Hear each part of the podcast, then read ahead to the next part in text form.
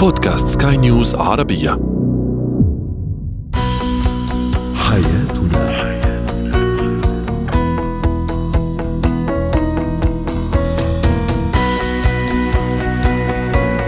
مستمعينا الكرام أهلا بكم معنا إلى برنامج حياتنا برنامجكم اليومي الذي يعنى بشؤون الأسرة وباقي الشؤون الحياتية الأخرى والذي يمكنكم الاستماع إليه عبر منصة Sky News Arabia dot com سلاش بودكاست وباقي منصات البودكاست الأخرى. معي أنا أمال شاب نتحدث اليوم عن كيفية أو عن الزوج المتردد أيضا عن كيفية تشجيع الأطفال على ارتداء أول زوج من النظارات وأخيرا مهارة التفاوض.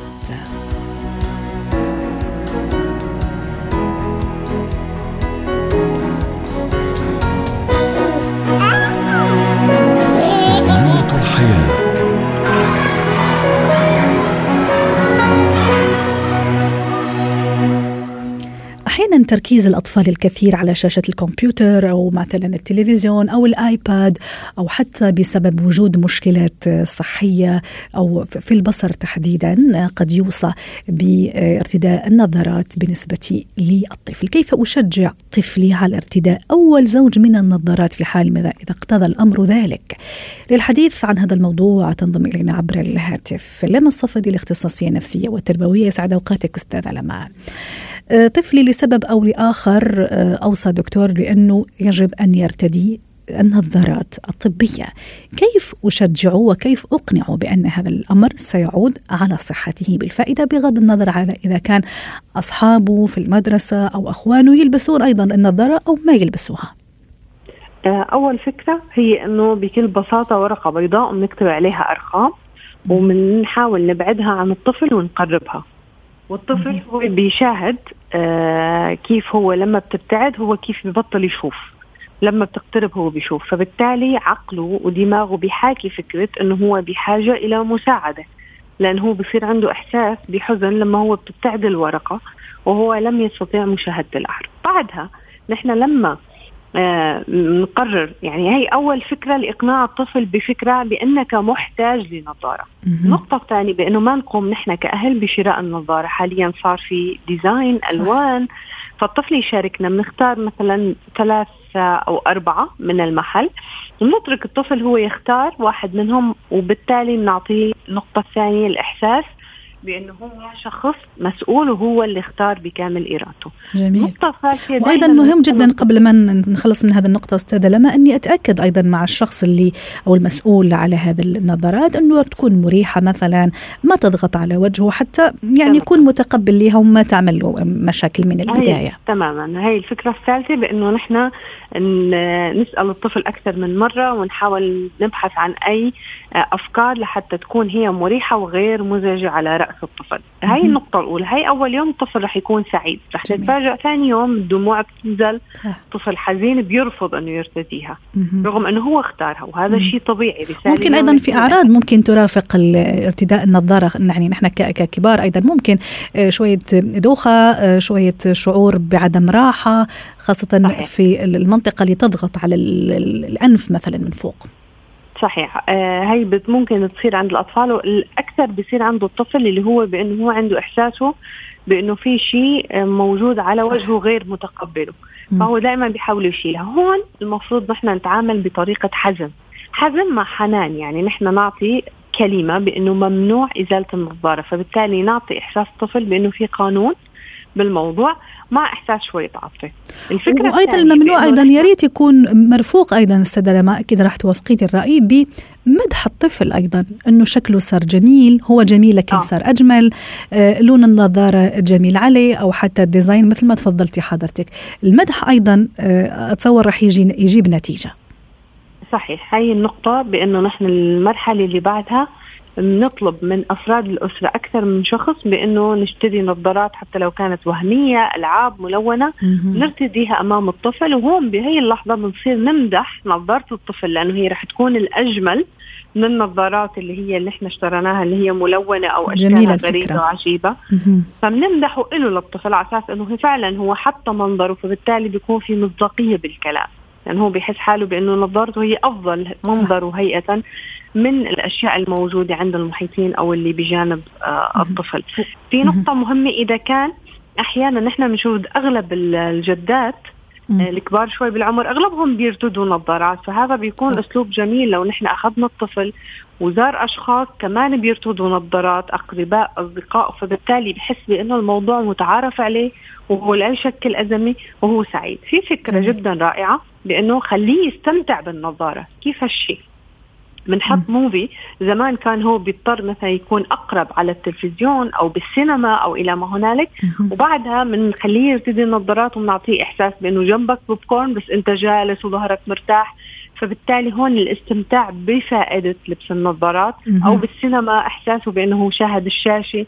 شيء مختلف. هذا الشعور لحاله كمان بتخلي الطفل بطل في دموع بترتسم ابتسامة على وجهه. والشعور أيضا أنه آه، خليه أنه ارتداء النظارة هو روتين يومي خاصة إذا فعلا صحيا أو طبيا كان محتاجها. بمعنى هو أول شيء لازم يعمله أول ما يصحى بعد ما ما يغسل وشه والروتين اليومي أنه يرتدي النظارة. وأيضا هو آخر شيء ممكن آه، يشيله قبل النوم. موضوع آه، نظافتها تنظيفها أيضا يكون حذر له مثلا هو يركض هو يجري حتى ممكن ما توقع منه أو ممكن أحد الأطفال يعني يقع على الأرض ممكن نظاره لا سمح الله تنكسر هو في وشه وما إلى ذلك.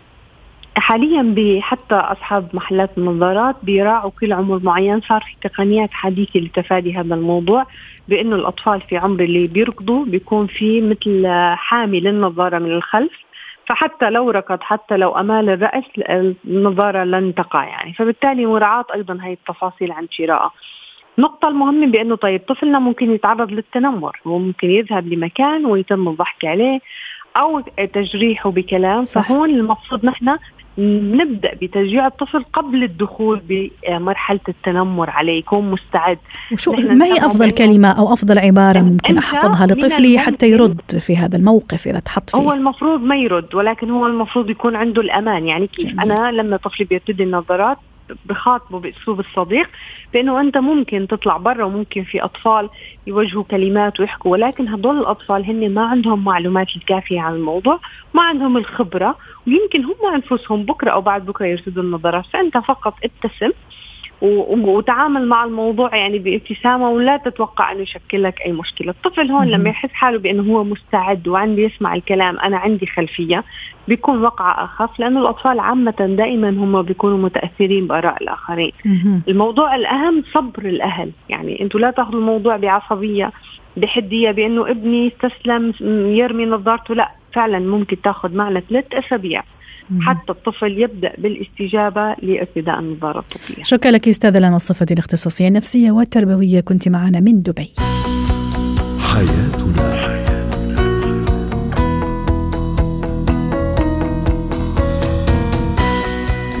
نجدد التحية لكل مستمعينا ومستمعاتنا. أنتم تستمعون لبرنامج حياتنا برنامجكم اليومي الذي يعنى بشؤون الأسرة وباقي الشؤون الحياتية الأخرى. معي أنا أمال شابة هو وهي.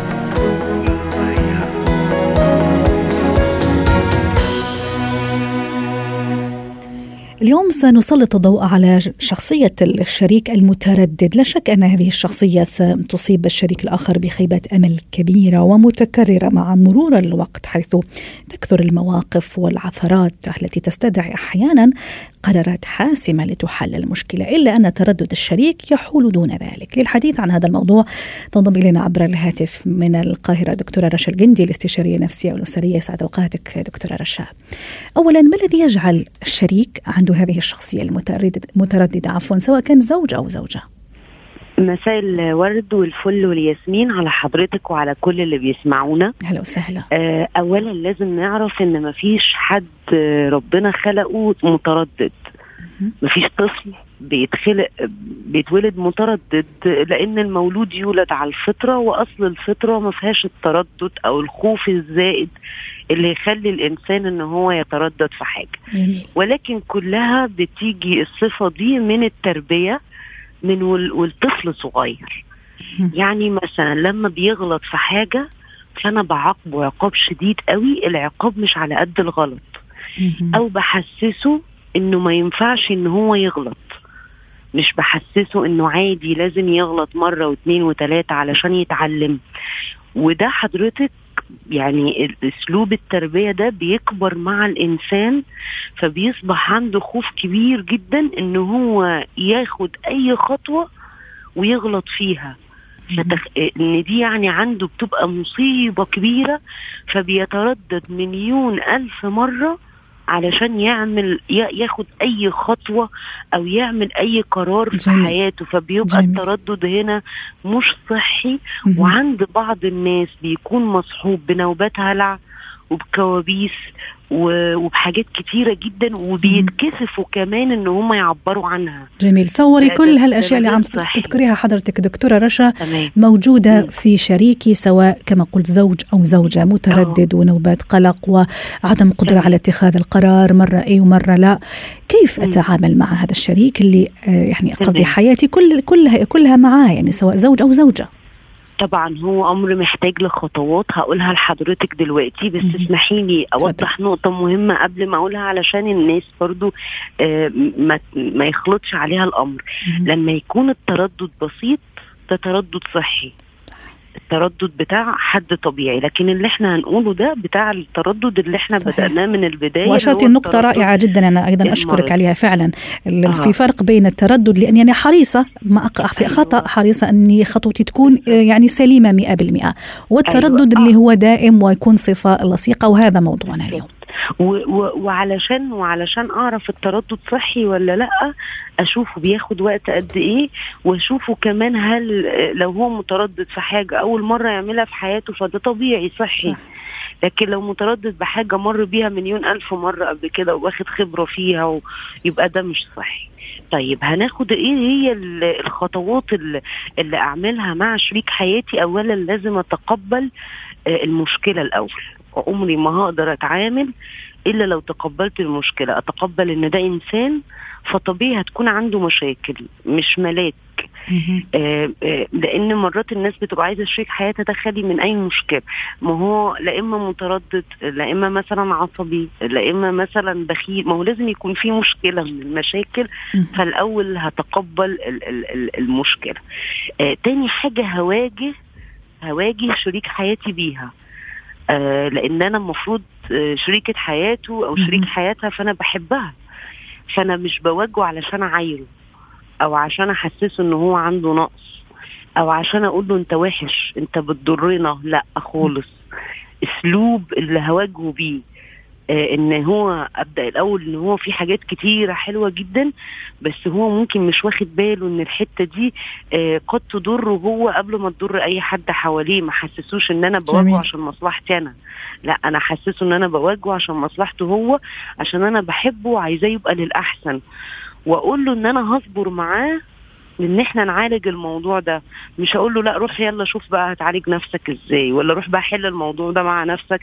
أنا زهقت بقى وما عنديش استعداد أتحمل. في ناس كتيرة بتعمل كده في المشاكل مع شريك حياتها وده ما, بي... ما بيأديش لحل المشكلة تماما. بل بالعكس تقول له إن هو في مشكلة دلوقتي هي لحظتها أو هو لاحظها فيها وإن هو مستعد يصبر معاها ويقعدوا يفكروا مع بعض إزاي يتعاملوا مع المشكلة دي عشان يخففوا حدتها. جميل.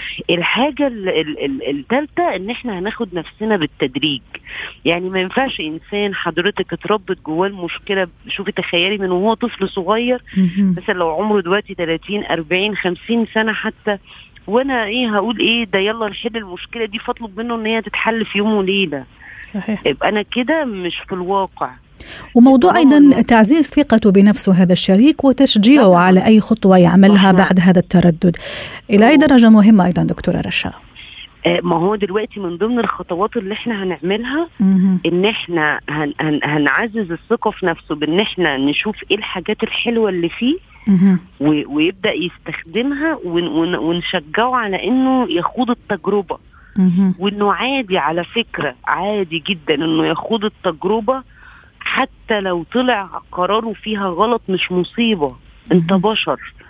ويبدأ بخوض التجربة في دايرته الصغيرة. بمعنى إيه؟ أنا هبدأ الأول عشان أعالج نفسي من الموضوع ده فابدأ بدايرتي الصغيرة اللي هم مثلا إيه؟ مراتي وولادي أسرتي الصغيرة. أبدأ اخد التجربة في قرار من القرارات مش القرارات المصيرية. اخد تجربة في قرار من القرار العادي. طول طول الفترة دي حضرتك وأنا بساعده وبصبر معاه عشان يحل المشكلة. بنبدأ. نخوض تجارب صغيرة ووريه إنه عادي. أنت ممكن قرارك يكون صائب نعم. مرة وقرارك يكون مش صائب مرة. طول الطول ده أنا بخليه يعبر عن مشاعره جميل. وعن إحساسه.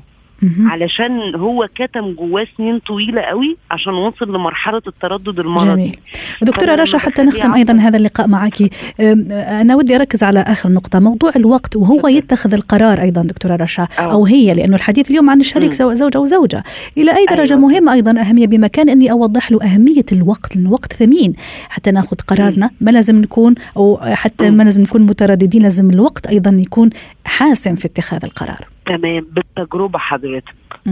وملهاش وقت محدد. بالتجربة اللي إحنا كنا بنقول عليها حتى التجربة البسيطة اللي هي جوه الأسرة دي. في القرار البسيط عارفة حضرتك في قرار مثلا لو هيط لو هيعمل أكلة. هيحس بالوقت إزاي؟ إنه لو زود عن مثلا التلت ساعة في الرز ممكن يدخل يلاقي الرز محروق.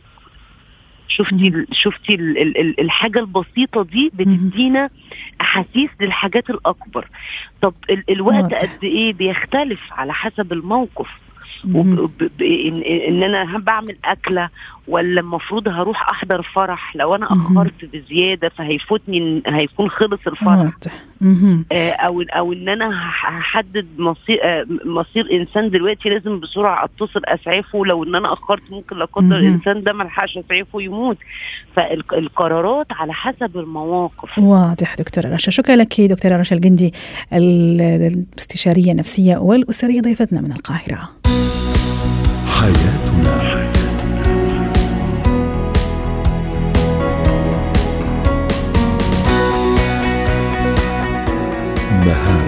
Yeah.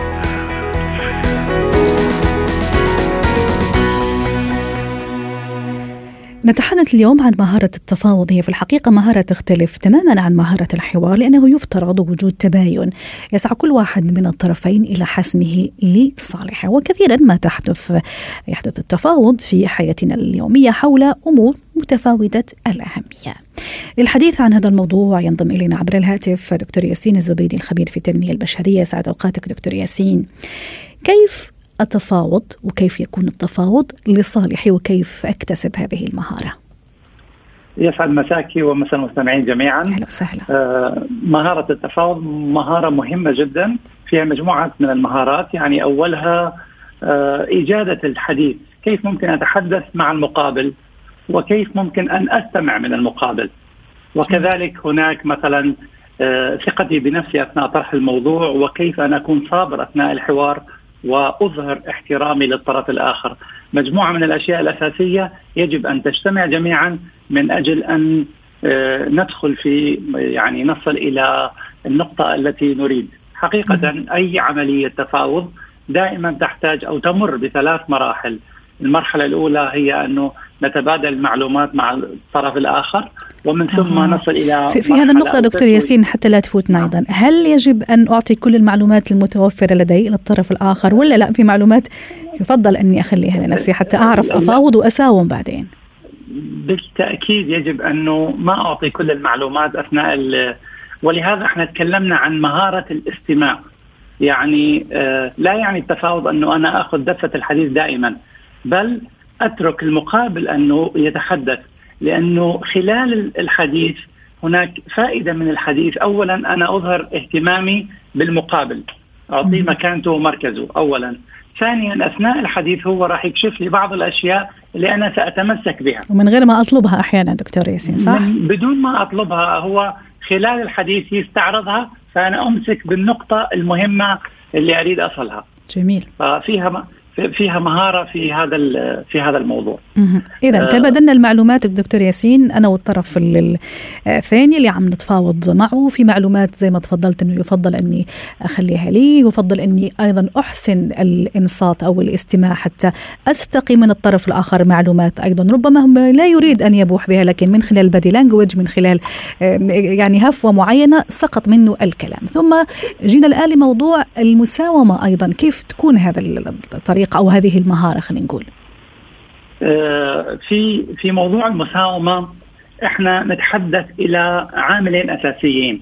العامل الأول هو الحقائق ال fact والعامل الثاني هو ال emotion. إحنا رح نتحرك في المساومة بين هذين العاملين. سواء إنه أنا يعني مثلا إذا اعطيك أي مثال مثلا نريد نتفاوض على شقة مثلا إيجار شقة معينة مثلا على سبيل المثال.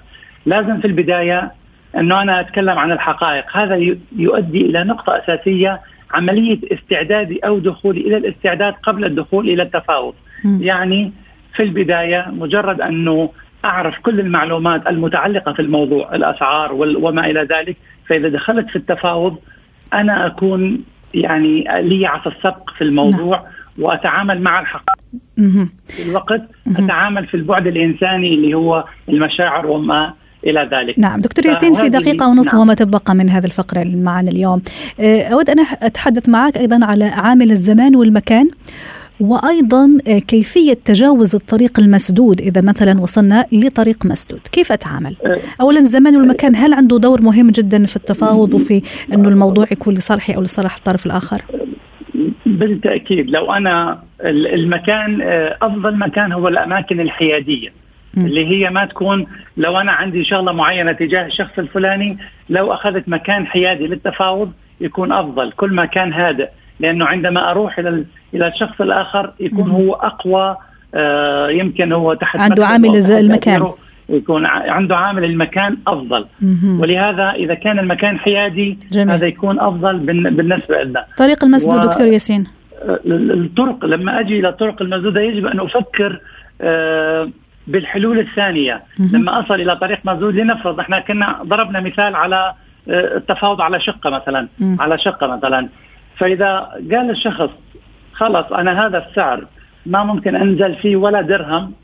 ممكن أنا أفكر بالاتجاه المعاكس. أقول له أوكي أنا راح أعطيك هذا المبلغ بس بدل ما اقسط ثلاث أقساط أنا راح أعطيك ست أقساط. حتى يكون المكسب متبادل.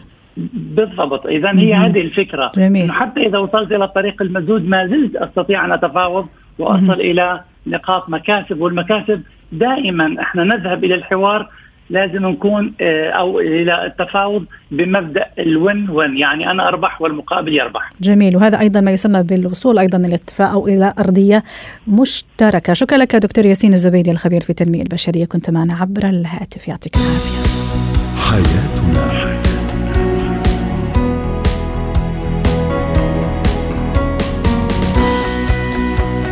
ختم برنامج حياتنا شكرا لكم وإلى اللقاء.